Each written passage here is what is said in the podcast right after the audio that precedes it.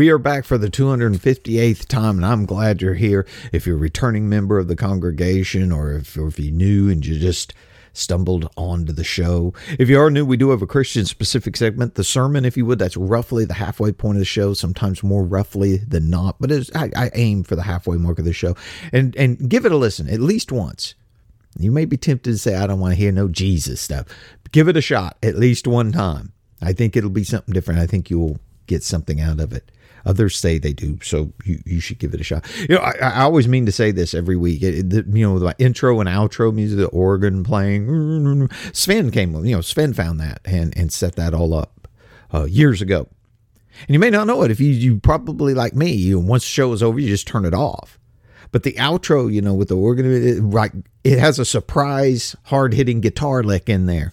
You got to listen to it at least one time. If you get something out of the show, it is appreciated, and I ask that you don't be shy. Pay those tithes. Drop something in the offering plate. This is the part where I pass the plate around. We got snail mail.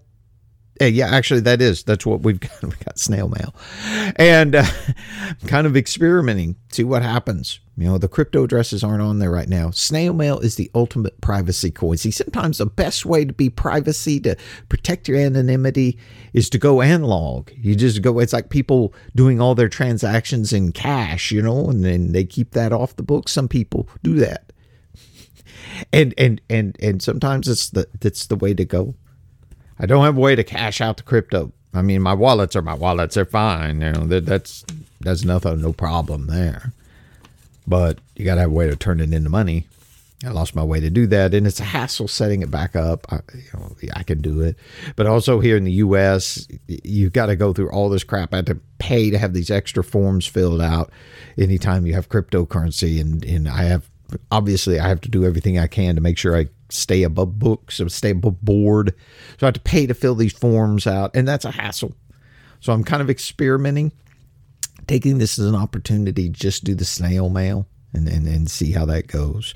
So speaking of that, let's get into the listener supporter mailbag this week. Tony, I did receive it. No note there, but I did want to let you know I did get it. And it is very much appreciated. Mr. T, uh, GPD, dough for the show. Thank you, Mr. T.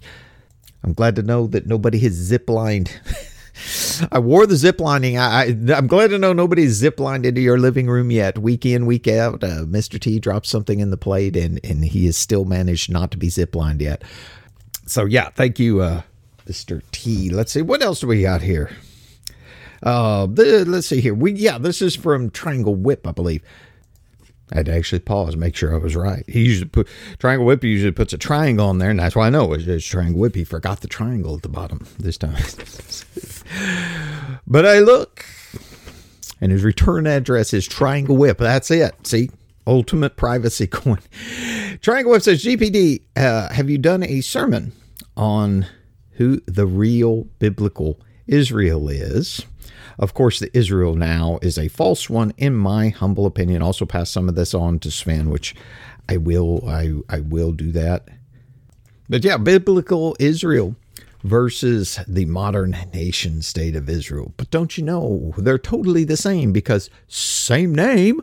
It's got to be the same. Now, of course, y'all know. Y'all know that ain't what. Well, I, I without belaboring the point, I do. I, I I don't. I think it's overly simplistic. You know, obviously, the modern nation state of Israel has nothing to do with you know Israel in the Old Testament. I mean, that's just that's just beyond stupid. I mean, just a a little bit of understanding, you you quickly see that has nothing to do outside of they hijacked and used the same name. But I also think it's overly simplistic to simply say, well, the ancient Israel, the Bible, were white people. Well, I mean, generally speaking, yes, but as far as actual, like, you know, who is the genetic ancestors today? Well, I mean, yes, but, you know, but it, it and again, this is just my opinion on the matter, but from what I can understand and what I look at, I mean, yes, you have genetic descendants from there. But you read, look, I read the Old Testament. And I always say when you get into reading about these different races in the Old Testament, don't think that they're anything like us today. So I say it's overly simplistic when people say, you know, well, white people were the ancient Israelites. Well, we're descended from them, yes, but don't even think you're close. Read about David's mighty men, the guys he had surrounding him. You know, like, oh, this one guy could throw a spear and impale four people. Now, hold on a minute. You know, and this isn't like, oh, somebody just kind of, you know, fluffed up the story, you know, exaggerated a little bit. No, the guy literally could do this. You know, one one guy fought a giant who had who had like a spear the size of a weaver's beam, and he took it away from him and beat him with a stick and took it away from these guys were monsters in the sense that I mean their strength and what all. They they they had this incredible strength because they were more genetically pure. They were closer to the first man that was created. We're kind of watered down from that. It's an interesting thing. Like for instance, you know, on the one hand, we'll say, well, the modern Jews are not, you know, Judeans in the sense of related to ancient Judah from the Old Testament either. You know, they have nothing. You sit there and read about the Israelites and whatever, and you look at these modern Jews and have absolutely zero in common. But then at the same time, we'll sit here and say, wow, the Pharisees, that sounds a lot like, you know, the same things we see a lot of uh, behavior in in these Jews around today. And someone could look at that and and perhaps you know say well you're trying to have it both ways. On the one hand you're saying they're they're not these people from the bible. On the other hand when it comes to criticizing the pharisees you you say they are. They're obviously descended from those people. So which is it? And and i believe the honest answer is both. It's interesting because if you read the old testament i'm not I don't want to belabor it too much, but it is inner. You get me started on something that I find interesting. You read the Old Testament, and and there's always these war and this this this conflict with the Philistines. You, just a little understanding of Old Testament history, you understand there was always this conflict with the Philistines. It's one of the main enemies, one of the main bad guys, and yet when you read, I believe it's in First Chronicle. I don't have it off the top of my head, and you're given all of these lineages, and it's one of the parts of the Bible that most people will skip over because it's really, really boring. Because it goes into well, this this guy had three sons, and these three sons were these, three, and it's just just nothing but a record of lineage. But when you go through that, you go through this one long lineage and you hit the Philistines. They they wound up becoming the Philistines. So technically you could say they had a common ancestor, but they wound up being an offshoot and a completely different people, though there was a relation. And I think that applies both to us and to these Jews that we have today. So yes, the answer is both. You look at the, the Pharisees, and I think there's probably a tie there to the Jews of today. And likewise, we ourselves, yes, we're the descendants of Israel, but that's a long descendant. Ain't nobody picking up no spear and slinging it and able to impale four people. I don't care how much you go to the gym. You see, it's just a there's a relation, but you have to understand it's a long. And and unfortunately, we don't you know, you go through those books of the Bible and they were very meticulous about recording this lineage. And you understood this was the father of so and so, is the father of so and so, and you went on down. We don't have that anymore. There's too much time has gone by and people don't keep up with it. But it is interesting. And I'm, sorry if I belabored that more than some of you wanted to hear, but I do find that interesting. And I think it is something that's worth pointing out because you do have all these people, these evangelicals, and they run around. Oh, goodness. Do they run around? They run around and say that we got to give all our money to Israel because that's the Israel of the Bible and God is blessing America heard him say, I've heard somebody, one of these people say at one point in time or another, they said, the only reason God blesses America today is because we support Israel. These people, they think they're the same because they got the same name. So, of course, they got to be. of course, they got to be the same. But getting into the nuts and bolts of it, that's where I think the answer that you're asking, I, I think that's where it lies. Is both peoples have a certain thread to that. Interesting. Interesting stuff. All right, I got one more here. Uh, and this is from Eric. Uh, Dan, it's time to fill the plate once again. So here you go. I've been sitting uh, sitting in each week. Although you may not have noticed because I always sit in the back pews. I do notice. I have always been a back pew sitter myself back in the day. I don't like to be conspicuous to know, so I hide there in the back. Well, I see you back there, and I do appreciate it. By the way, on, on these longer notes y'all send me, I do obviously I read the whole things. I do edit down for the stuff that you know we we read out here. Sometimes I do this for the sake of uh, maintaining y'all's anonymity. Uh, and of course, also time constraints. Anyway, I want to continue with what Eric has written here. It seems to me that Sven's incarceration has been placed on the back burner and no longer has the urgency it once had. Patriotic Alternatives website has something about a GoFundMe account and shows more than 8,000 pounds has been received. And yet, a recent RA show, yours, I believe, said he needs funding to reply to our emails. I don't trust GoFundMe because of so many scam accounts. So instead, I registered with the official prison website I followed the rules and used only a debit card, and they initially accepted the money. Then, two days later, I got an email saying they won't accept my money. I did try to send Sven money by way of the email system, but it seems Berwyn, the, the prison where he's now housed, is not yet accepting money that way. So, what's the best way to send him money? Thanks for reminding us of Sven's situation, while others seems to have put him in the background. And again, that's from Eric. And and I really appreciate this because I have this bad tendency to assume to uh, to to assume everybody's you know I, I haven't mentioned I haven't mentioned Sven's situation on this show because I do that I generally do that on the daily national shows and I've been doing updates. And the problem with that is by not bringing it up here you might you know it, it might sound like you know you might if you just listen to the parish of the patriots you you might be like man I haven't heard anything on Sven and and that's because I do that on the Daily Nationalist show, and I should have been pointing out that that you know we do have updates on on. In fact, on this past Friday, Eric, I don't know if you're the same Eric, but I did have a message to pass on to thank you directly from from Sven, and and and, and there was one I believe the previous week. A thank you to someone I believe it was Didymus for the Bible Concordance. So I have been passing on some of these these messages and whatnot from Sven, and I do that on the Daily Nationalist. Usually it's on the Friday one. It's been working out that way, and I've also been continuing to put the support links for Sven on the Daily Nationalist shows. I don't put them up on Dr. Johnson's Orthodox Nationalist nor on this show because I mean it's up on three of the five shows being the Daily Nationalist. You know, I, I feel that that's suffice. I have my own support info, and Dr. Johnson has his. The page gets kind of cluttered if I get too much on there. That's that's my reasoning. Um, Sven situation. Okay, this is this is real good stuff. Uh, yes. First off, the debit card, I, and I passed this along again on one of the Daily Nationalist shows.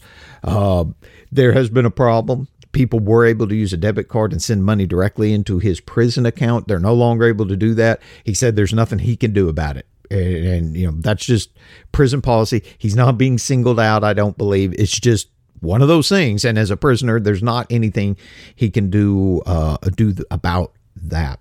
The email thing, you know, having money to respond to the email I, I, probably this probably came from something I said as, as you referenced, and I probably wasn't very clear on that. Again, this is where I fall in this bad habit of assuming. Okay, if you sign up for the email prisoner program, and I should have that link up on the Daily Nationalist shows. And this is what I use. I converse with Sven regularly. There's about a week to a week and a half delay, just because, again, it's like snail mail. Somebody has to read his and read yours. Your mail is going to get read, even though it's email is going to get read.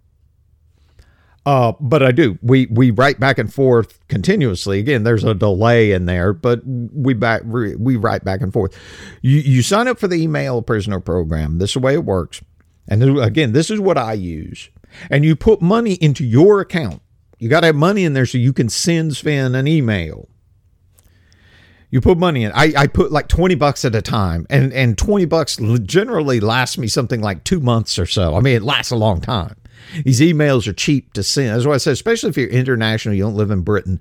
Really, it's it's a good way to go. I mean, granted, you have to put down your actual information and whatnot. I, I don't know what to tell you. You know, I mean, there's there there's limits. You know, I understand people wanting to protect their anonymity here, but assuming you're not trying to be an edge lord or something in your mails. I don't understand. I, I don't think that's really a big problem, but nonetheless. Uh, you put money in your account and it costs you to send these emails. Now, when you send an email before you hit send, there's a little box there and it says request reply from recipient. And when you check that, it costs you, like you, out of your email a prisoner account, it costs you like an extra, I don't know, 30 cents or something. It's, it's, it's, under a dollar. It's like 30 or 60 cents. I don't remember. When you check that box, it says request reply from recipient. That means you have paid the funds. Now he can reply. If you don't check the box, he has no way to reply to the email. Does that make sense? As long as you check that box, it's right up there above, I believe, where you write your text that you're sending him, and you say request reply from recipient, they're going to charge you out of your account right there. You see it come out at the bottom when they before you hit send, it shows what they're taking out, and it's like I say, it's like fifty cents or something to re- now that funds it. That means when Sven gets the email he can sit down now and he can write out a reply and send it to you because you have paid for it. So he's, yes, it does cost money for him to reply, but you're the one paying it right there when you check that box. The whole whopping 38 cents 38 cents or whatever. That's why I say it's much more efficient to use the email system. I really highly recommend it. I haven't had a problem with it. Only problem I ran into is when he got moved from the previous facility to Berwyn, we didn't know he'd been moved yet. I didn't know he had been moved yet. And so I'm getting these deals and suddenly I'm getting these um, emails coming back saying, well, it's undeliverable. And I'm like, why is it undeliverable? Well, why Because he wasn't there anymore. Anyway, all you got to do to get him registered in there to send emails to is have his his name, uh, prisoner number, etc. Which obviously, again, those links are all all that information is up on the Daily Nationalist pages. So there you go. I, as far as sending money, what's the best way to send money? I mean, I don't know. I I I, believe the Give Send Go link that we have up on the Daily Nationalist show. Uh, I, I, believe it's legit. That's where I send money through to him. It's going to be there. If not, you could always put money back. Excuse me. My voice kind of cracked. back. You can always put a little money back and send it when he gets out. You know, just do it. You know, it's easy to forget about it, but just just do it. I, I in a way, I do some of that. I, I just had Triangle Whip uh, send some money, ask me to pass it on to Sven. Sometimes I'll drop it on the Give Send Go. At, at, at other times, I've got sometimes people you know, was like I've got some cryptocurrency that I can't cash out now. I'm probably going to send it to him when he gets out. That's probably you know, so I just put it towards that. You know, there's any number of ways you put some money back. Know, and when he gets out, you can probably do cryptocurrency, but just, just you know, you can always wait and, and send it and, and drop him a lump sum. Anyway, sometimes people will send me, you know, pound sterling in the mail. You know, it is really cool. And what I wind up doing is I set that back. You know, like somebody sends me 20 pounds sterling. Well, I just hold on to it. And then somebody say, "Well, hey, could you pass twenty dollars on to Sven?" Well, I take that pound sterling and I put it in the mail to him when he gets out. Well, I send it to his mailing address. But you know, I, I make it work out like that. There's any numbers of ways you can do it. So anyway, anyway, thank you very much. Hopefully that kind of clears some of that out. Oh, yeah, there was one more thing I wanted to say. Look, what other people do. This is a good reminder we have no control over what other people do.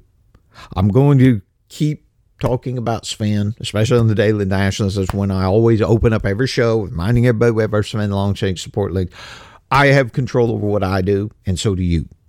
And as long as I haven't forgotten about him and you haven't forgotten about him, that's all we can do. He's not forgotten. And I always say, drop drop a postcard. It costs you postage.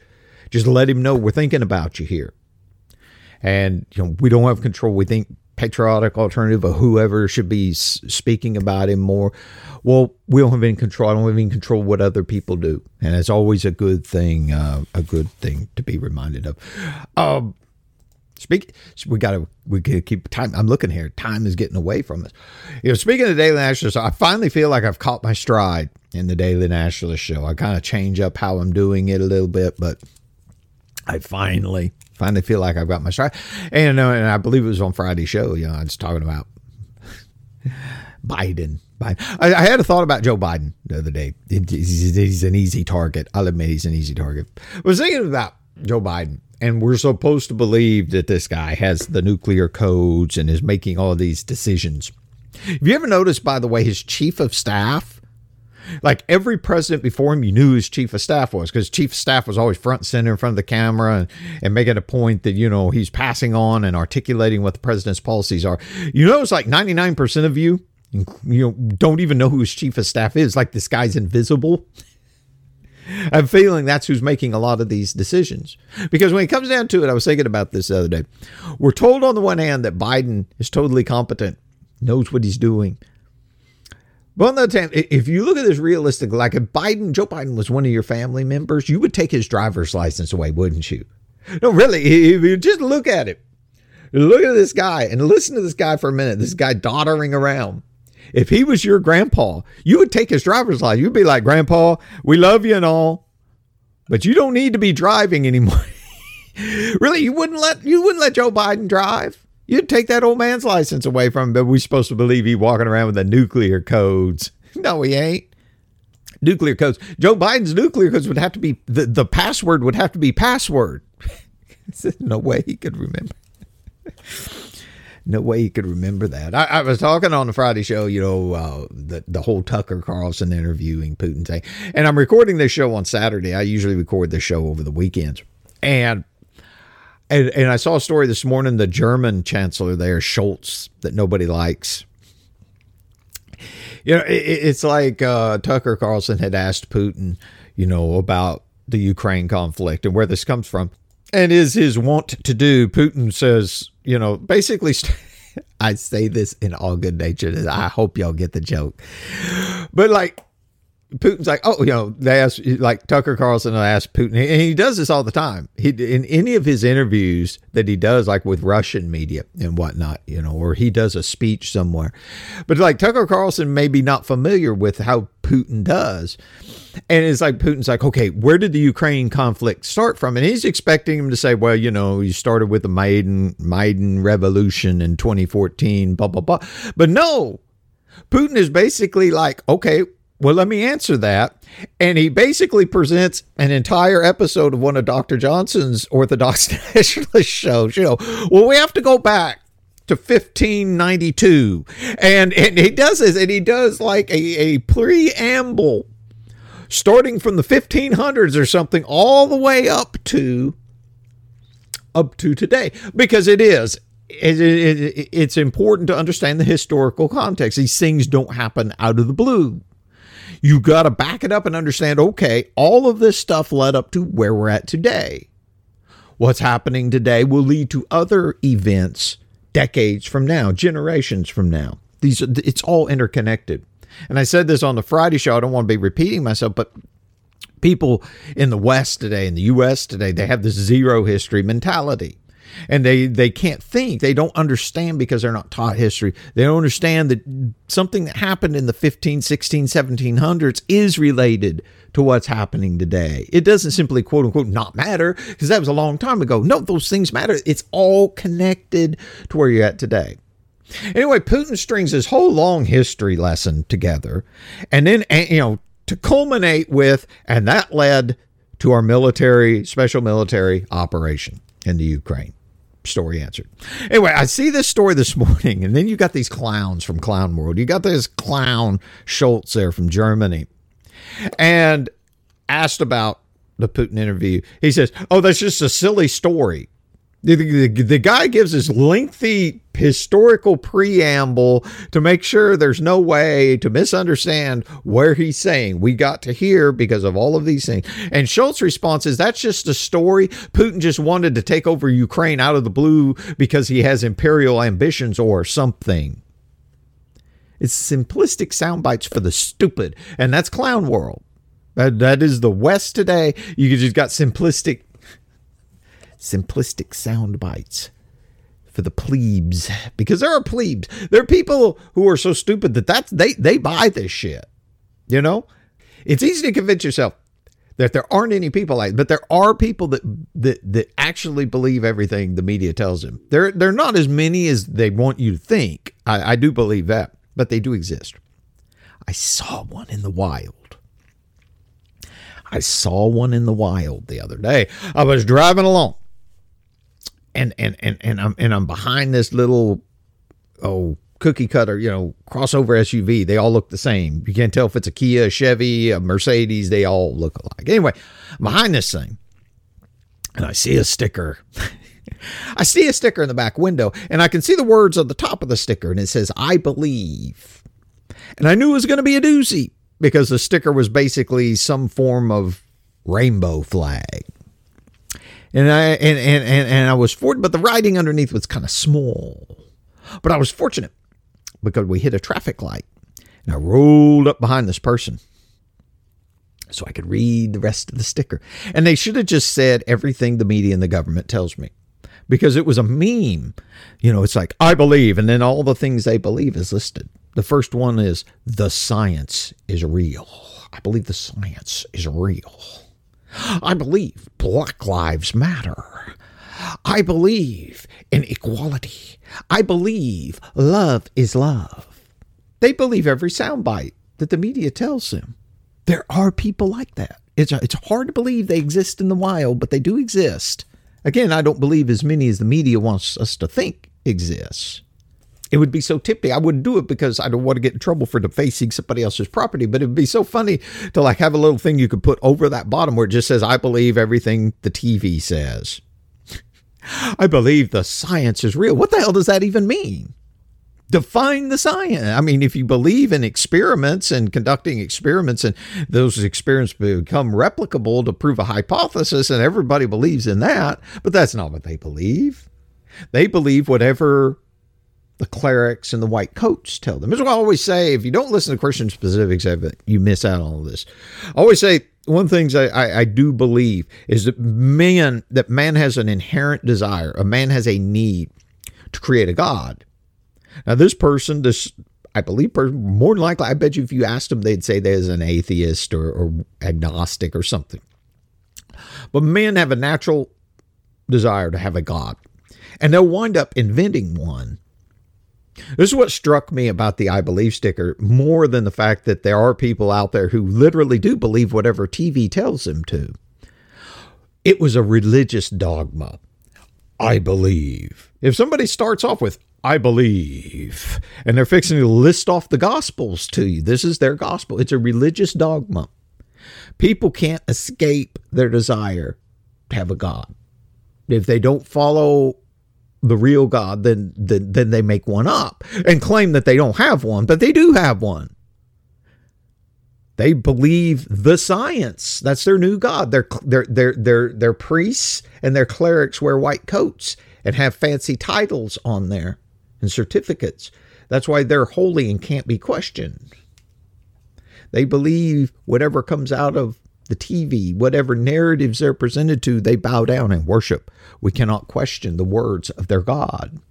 That's why they don't like you or me. We're heretics and we question the holy words of the gods. It makes sense, though, doesn't it? Because otherwise, why would you really care? You notice how these people get so hysterical over the idea that people disagree with them. You know, I mean, you might disagree with somebody, but you don't get hysterical. You act like a man. I, I assume. I hope you do. You're just like, well, this person disagrees with me. Let's see who's right. Let's talk about it.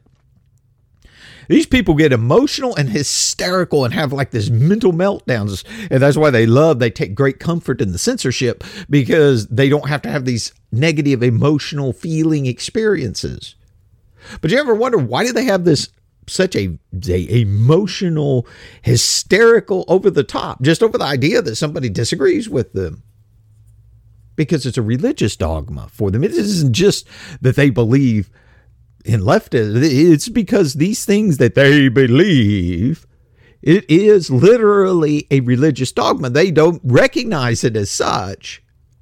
All of the things that they perhaps look at Christianity or Islam and they might sit there and mock it. And these people believe in these fairy tales. And they believe in the biggest fairy tale of all. And it never dawns on them the very thing that they mock other people's beliefs for, they're one of the most extreme examples. Christianity has a long history of people questioning it. a long history of saints, people who spent their entire lives, generations and generations of saints, monks, different people who have spent their time trying to understand. And you to understand, you have to look and say, Well, I don't understand this. So you start questioning you try to understand. That's the history of Christianity. These people, they don't have no history.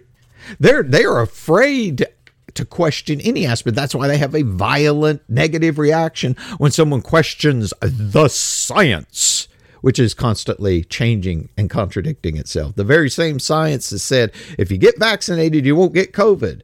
Then they said, well, you got to get vaccinated twice. It's a special shot. And then they said, well, you'll get it, but you won't get it. You won't die from it. And then I don't know what. The rest of them are up to their seventh booster or some shit. Would you be at your seventh booster and you got COVID again, supposedly? And not like it doesn't dawn on them because it's a religious dogma. It is a religious dogma to them. Don't try to reason with them. They're religious fanatics. I'm going to say it. These people are religious fanatics when it comes to their religion. This is why it fails when when people conservatives for instance sit here and try to point out these facts to these people. You know, they try to point out facts to these people and think that they're going to change their mind. You can change their mind. It's a religious dogma. And they're fanatics. If you're my age or older, you remember the whole Jim Jones thing. It's one of the most famous cults. Set up his cult and they moved. I think it was to South America or some shit. And ultimately, that's where the term drinking the Kool Aid came from. If you're younger, you may not know that. The term drink, just look up the Jim Jones cult. These people went down there and set up a colony. And then they put poison in the Kool Aid, told everybody, drink the poison. We're going to heaven today. And people did it. They drank the Kool Aid. These people are every bit as fanatical as any cult member. It is a cult. Again, this comes back to man's inherent nature. He needs a God. He, he is a spiritual drive. Man has a natural spiritual drive to have a God. And if they don't follow the one true God, they, they're going to make one up and then claim they don't even believe in any kind of God, but they have one. You just look, you scratch the surface. You, you show me an atheist, I'll scratch the surface and find his God. Usually it's himself in one form or another. But no, it, it, it's it's a waste of time when I see people trying to point out facts and use facts and, and, and figures to convince these religious cult these religious fanatics that they're wrong. It's, you're not going to convince them. They're cult members. They would sit down if the science told them to drink the Kool Aid. The, the science told them to inject the damn Kool Aid in those damn mRNA vaccines. They injected the Kool Aid.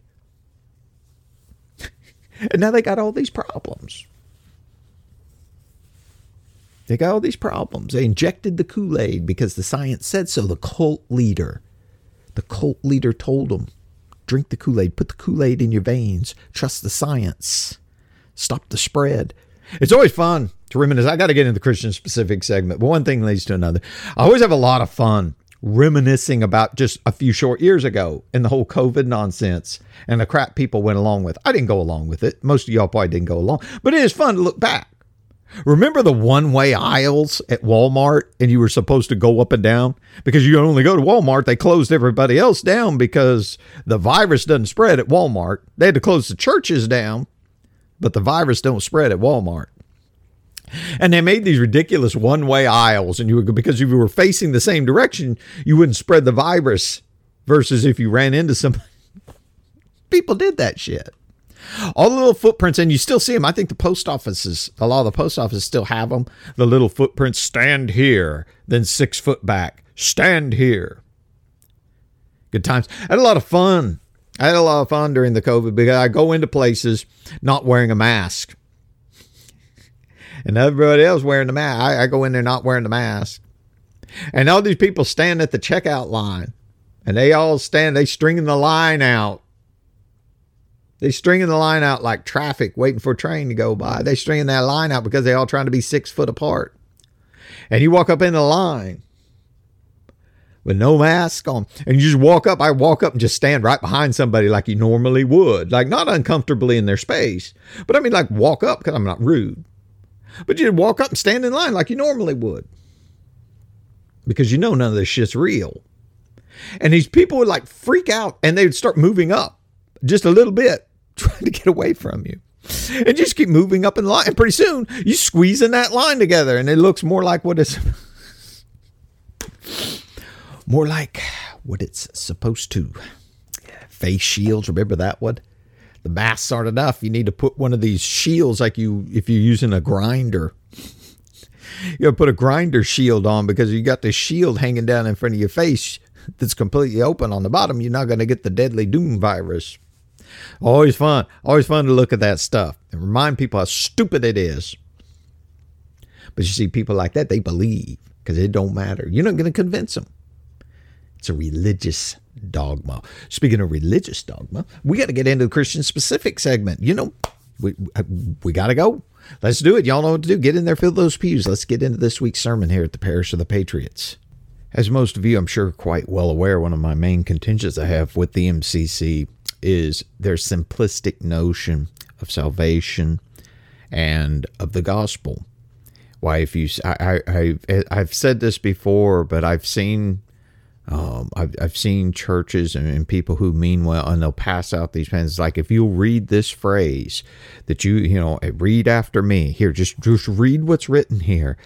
And if you'll read what's written here, that you accept Jesus as your Lord and Savior, then I've got good news for you. For you are going to heaven. You see, God cannot change his mind. God cannot, God, God will be forced to let you into the kingdom of God as if there's nothing else required. I attribute part of this to the twisting up of language. We see this in political talk today. Words have no meaning. They're constantly shifting. This is the work of the devil, his worm tongue. The devil turns and twists, and, and words mean what they say at the time, and, and tomorrow it could mean something else. As we see it in political talk, this has happened over the years with with regard uh, to salvation and, and to what's written in the Bible. As you all that have been listening for a while know, I, I have a true belief that there's no empty emotionalism in the Bible. Everything refers to actions and deeds. And I believe what's written here, you know, backs up what I'm saying. What's written in the Bible backs up what I'm saying, that there's no empty emotionalism. But yet people tend to read these things and, and it makes it easy because these words have been twisted. The meanings of such have been twisted to the point that people apply the modern, what's the latest meaning? And of course, one of the most abused is love, also is faith. In regards to faith, if your faith is based on emotionalism, now, don't get me wrong. There's times you read the Bible and you and, and God perhaps opens your eyes and your heart and you come to understand something and you feel a great joy and a comfort and you pray you're praising God that you know He He has opened your eyes to understand a deeper meaning in this, and that's all well and good.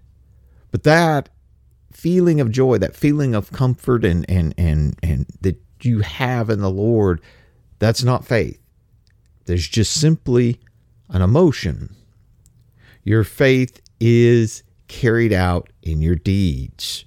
Jesus tells a, a parable, and I'm not going to go and quote it right here because, but he, he, he tells a parable. He says, You have two sons, and the father says to the two sons, you know, I want you to go and do this, that, or the other. And the first son says, No, I'm not doing that. I, I, am not. I, I'm just not going to go do it.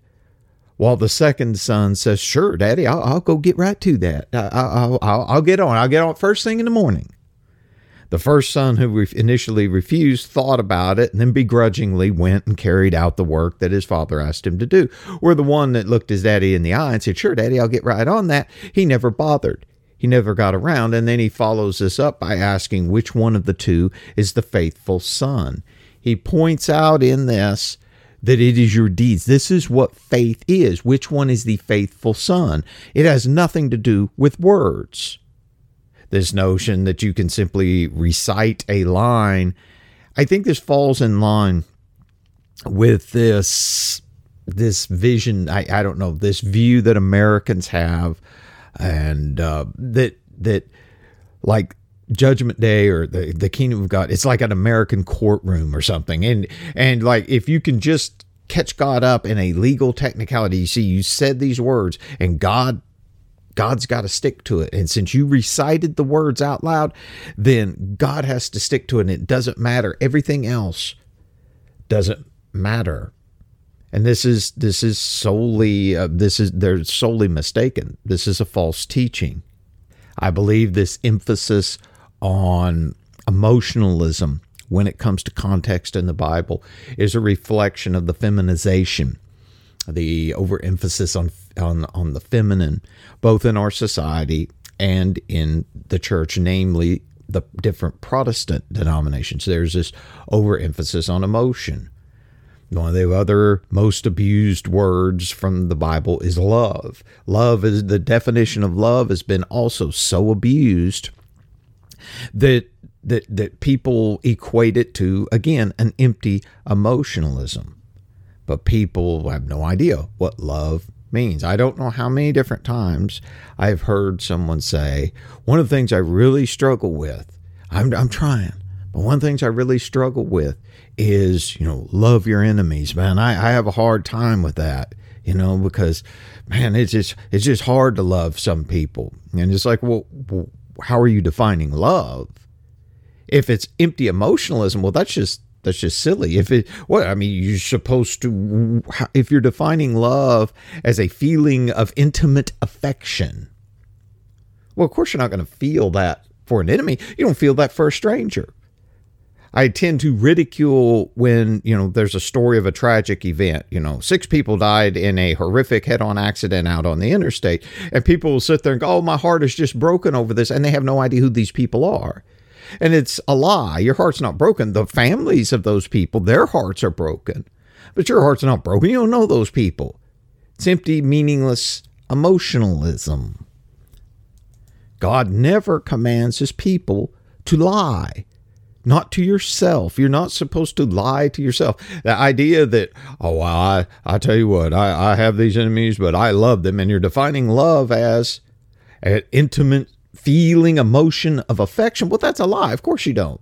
You don't have that feeling towards complete strangers, much less towards somebody that really, in your opinion, is a real complete asshole. And you'd really rather not have anything to do with them. It comes down to how you treat people. People sit there surprised when you say, "Well, I think you're probably already loving your enemies. I don't know what you're struggling with." And it's like, "Well, what, what, what do you mean?" Well, how do you treat your family? If you, if, you know, do you treat them fairly? You know, do do do you do what's required? Well, yeah, yeah, yeah. Well, how do you do your business dealings with people you're ambivalent about? Do you run around if you get the chance? Do you cheat people? Do you screw them over? Do you lie to them? Well, no, no, I don't do that. Okay, well, what if you're interacting with somebody that you don't like? Because we're going to define an enemy here. It's going to be somebody you don't like. Maybe they met, maybe they have, or they have not, uh, you know, antagonized you or cheated you in some way or manner. How do you interact with somebody like that? Do you get your chance? You're going to lie and cheat, and and if you can rip them off, by golly, you're going to do it. Or do you just you sit there and go, man, I can't stand this guy, but I'm still not going to lie. I'm going to treat them fairly. Well, no, I, I, I try to treat everybody fairly, even people I don't like. Voila, congratulations. You basically have succeeded in Love Thy Enemies 101. And then people are all shocked. It's like, wait, wait, that's it? Yes, that's it. God isn't telling you to lie to yourself and pretend you have an intimate affection for somebody that's a real asshole. I mean, that doesn't even make any sense. But again, the church has gone into this emphasis, and society as a whole is reflective of society as a whole. This overemphasis on the feminine, on the emotion. Everything has been defined down into some form of emotionalism. What's faith? Well, faith is if I feel real confident in the Lord. No, it's not. It's what you do. It's because here let me let me make this point. I, I have a lot of points I want to make, and I'm I'm sorry because I keep getting hung up here. Which which one do I want to make next?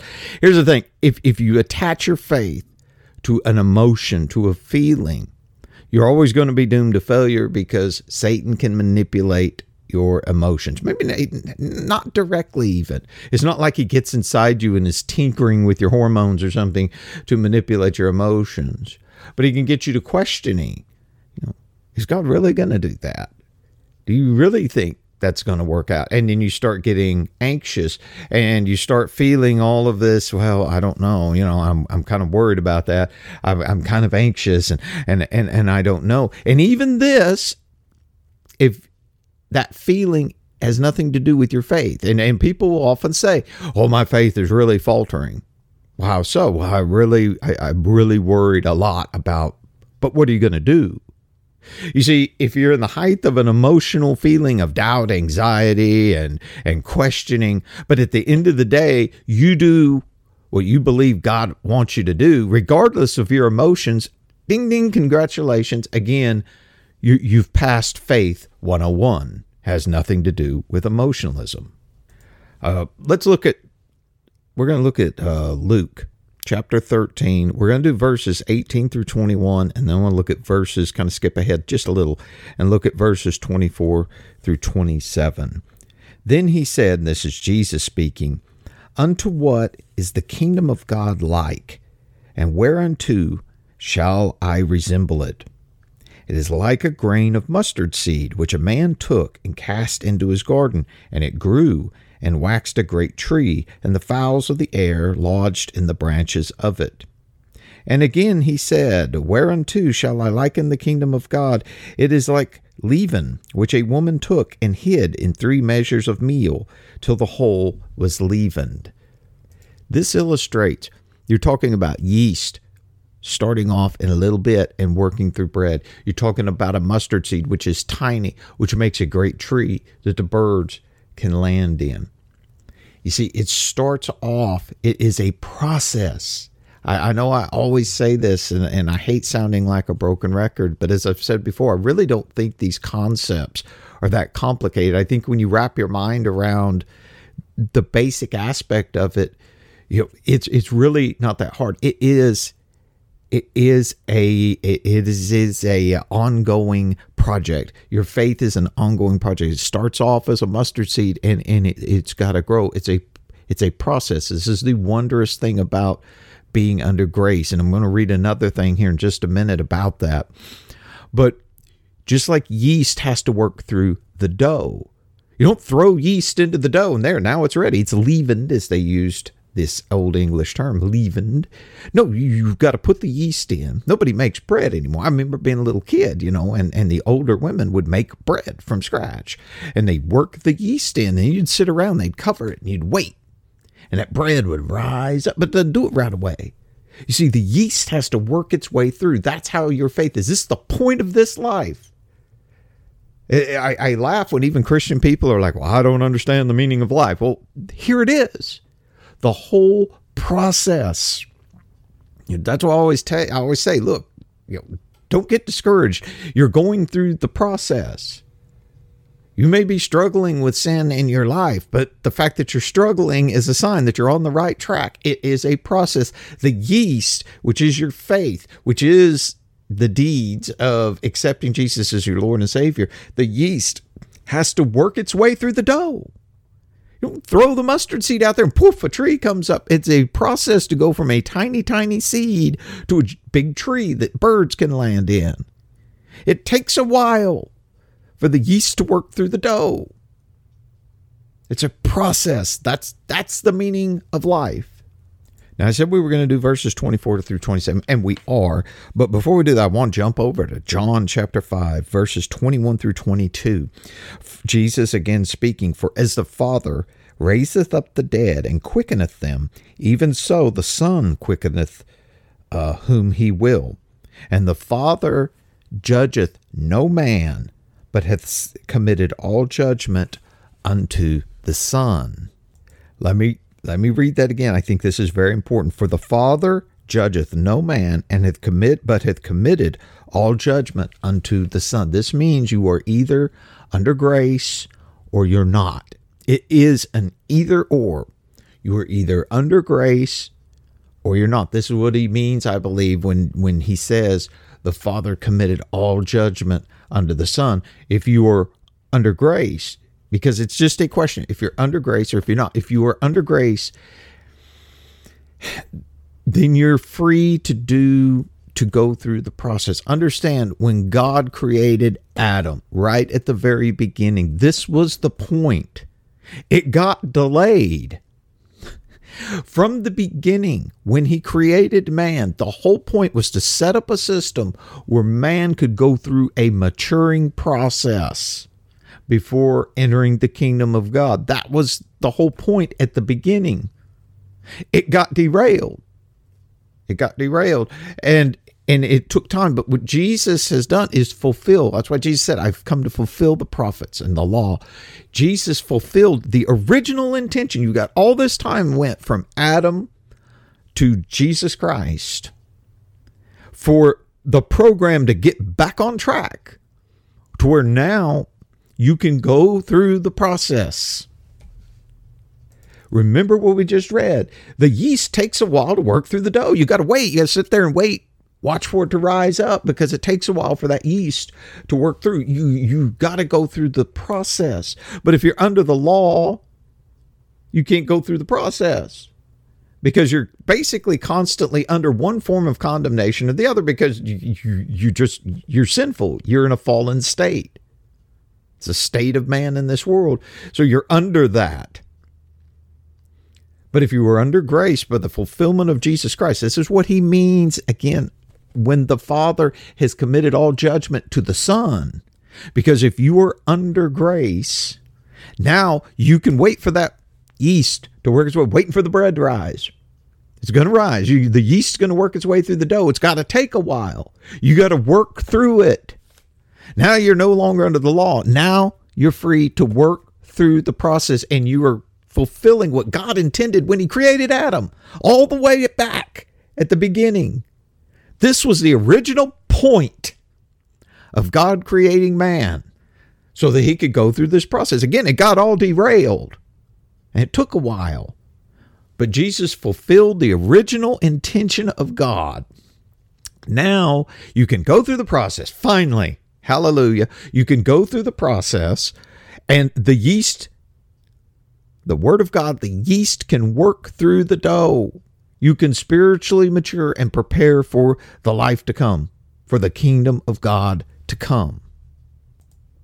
Now, with all of this in mind, does this sound like something that's boy can be boiled down to if you read this this line here that you accept Jesus as your Lord and Savior, then you've you you've got God in a legal technicality, and no matter what you do, you're going to heaven. Does that even sound? Does that even sound like it makes any sense? I want to go ahead and jump back over to Luke, and we're going to do, as I said before, we're going to do chapter 13. Now we're going to do verses uh, 24 through 27. Jesus speaking once again Strive to enter in at the strait gate, for many, I say unto you, will seek to enter in and shall not be able. When once the master of the house is risen up and hath shut the door, and ye begin to stand without, and to knock at the door, saying, Lord, Lord, open unto us. And he shall answer and say unto you, I know ye not whence ye are. I, I have to stop here. I, I, am just sitting here, just like I have to. I, have got to stop. I've got to stop and, and, and make some points again. Enter in the strait gate, for many will try to enter in and will not be able to. Does this sound like a simplistic thing? You have to strive. What do you got to do? You got to strive. Does that sound like you're just sitting around on your ass? No, you have to strive to enter. It takes effort. You could work through it. Yeast got to work through the dough. You got to strive to enter in. A lot are going to try to enter and they're not going to be able to do so. Now, when the master of the house rises up and shuts the door, you see, death is coming. The older you get, the more you're attuned to that fact. I said this, I've said this a number of times before. I find it so silly when people sit around and go, Do you think Jesus, you think we're going to see the day of the Lord in our lifetimes? The answer for every single person who has ever existed is an absolute yes. Because the minute you die, you step out of the existence of time and you will step into the day of the Lord. Trust me. After you breathe that last breath in this life, you are going to see the day of God. Don't be acting like, well, someday, maybe. Don't 100% guarantee you're going to see the day of the Lord. And when that day comes and the door is shut, whether you happen to be the few people out of all of history who happen to be walking around still in time when that gets torn back and then and Jesus returns. Or you're like everybody else and you see the day of the Lord when you die. When you die and that door is shut look it's over. This is the urgency here. This is the the imperative. You can't go around acting like well I've got all the time in the world. When the door is shut when you die it's done there's no looking at the kingdom of God and going, oh my gosh, I was wrong all this time. It's, it's too late. There's no going back. There's no, you're not going to go get another round at it. You're not going to get to, you know, go back to the, you're not going to get reincarnated like a video game, you know, and your character gets get, gets killed, but it doesn't count. You get respawned. You go back to the spawn point and you get to try to complete the quest again. It doesn't work like that. People want to comfort themselves. Well, it's okay because I, I will just respawn and and and maybe next time I'll get it right. No, you better be getting your you better be getting it right now. You only get one go with this thing. You better be getting it right now. We better be going through the process. The yeast better be working through the bread. Got to get it. There is no second go around. This is the urgency Jesus is stating here. Look, when the master shuts the gate, you're done. If you're on the other side of that gate, you can beg, you can cry, you can say, Lord, Lord, I, I said the words. Lord, Lord, we prophesied in your name in the streets. Uh, I, I told people about you. And he says, Go away. I don't even know who you are. They're banging on the door. Lord, Lord, we, we spoke your name in the streets. We prophesied in your name. We we did this. We did that. And Jesus says, I know you not. I don't know who you are. Go away. Then shall ye begin to say, We have eaten and drunk in thy presence, and thou hast taught in our streets.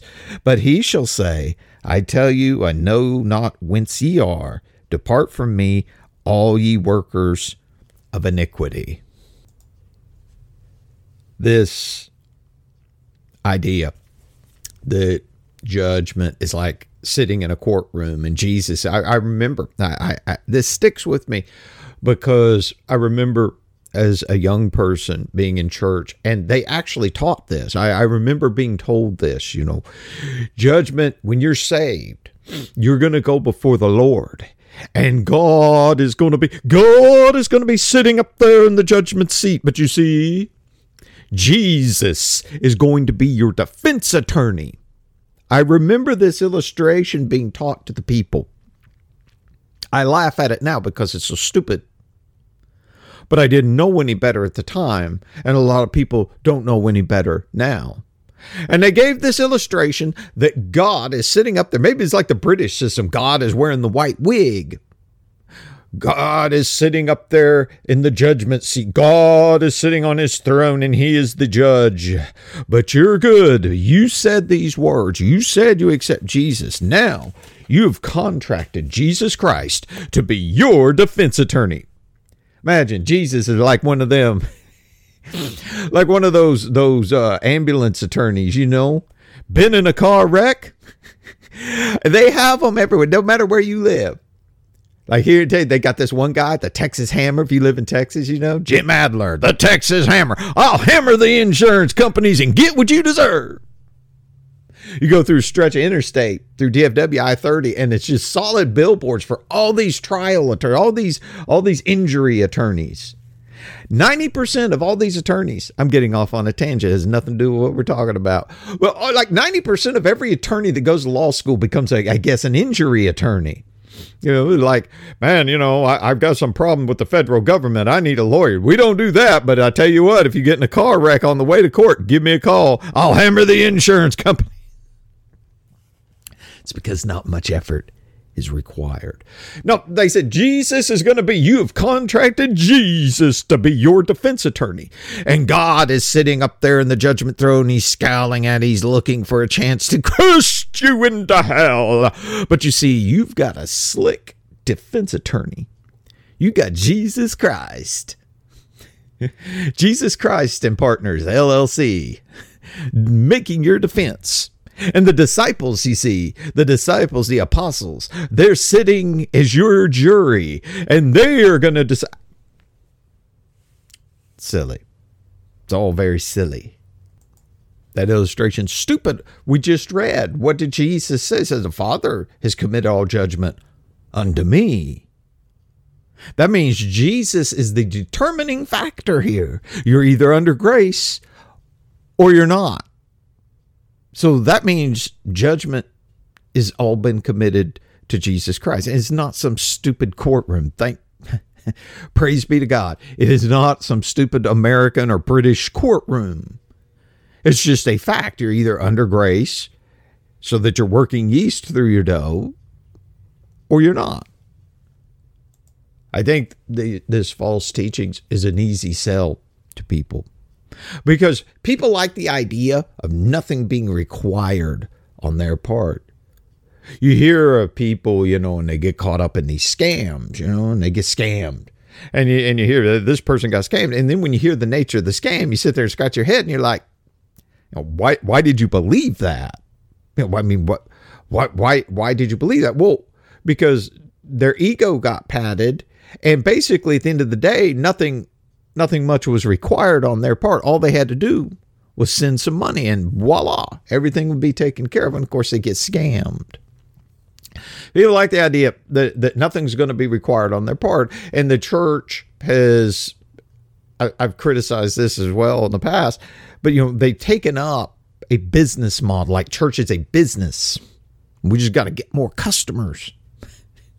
We got to get more customers in here and you a it's an easy sell. We're selling Jesus Christ like he's a commodity or something. Like he's a loaf of bread. We're selling Jesus. We got Jesus on sale. Come in here, say these words. Nothing will be required on your part after that. All you got to do is say the words. See, right now, buddy, you could be in trouble. I don't even think they want to talk about hell anymore. They try to act like hell doesn't exist, which is something Another topic entirely of why they would do that. But you see, they got to sell Jesus. So they, again, to market Jesus Christ to people, they try to market it in a manner to where there's no effort required on your part. Nothing is required of you. It's all on God. It's not hard to imagine why you're going to have all these people banging on the gate going, wait a minute, Lord, Lord. I said the words, Lord, Lord. I was baptized when I was 10 years old in the church. Lord, Lord. Okay, but what did you do after that? Where's your faith? What do you mean, faith? No.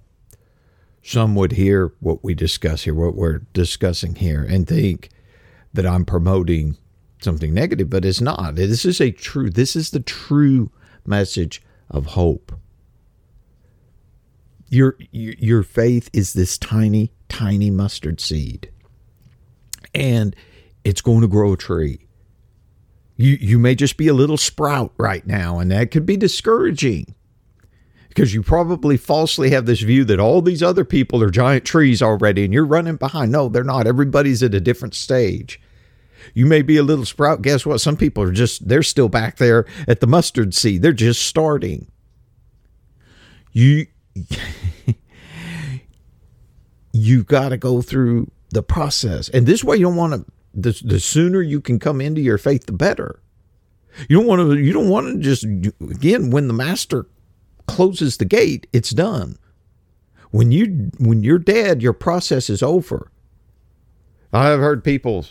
I've heard people they'll say, all my problems with Christianity is the idea is somebody do whatever they want to, and then like the day before they die, they accept Jesus and they're going into heaven.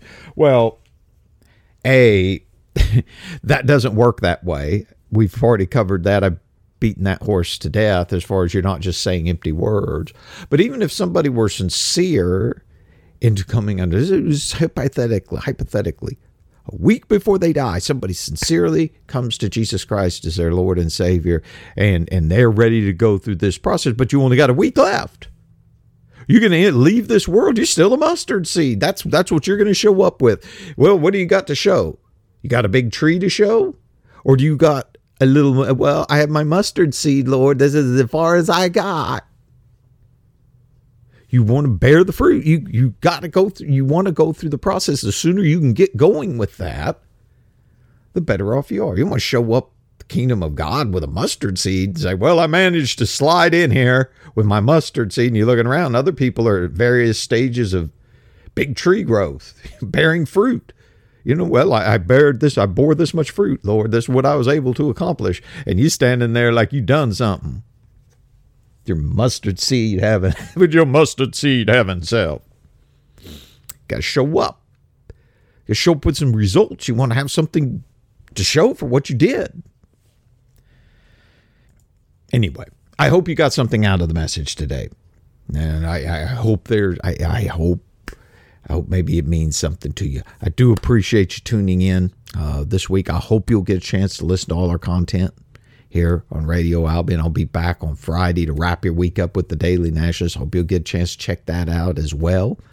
We do our best. Uh, of course, everybody looks forward to Dr. Johnson's show on Wednesday and as well as his Daily Nationals on Thursday. I hope you'll check all of it out as well. Again, thank you for joining us this week, and I hope to see you here next week for the Parish of the Patriots.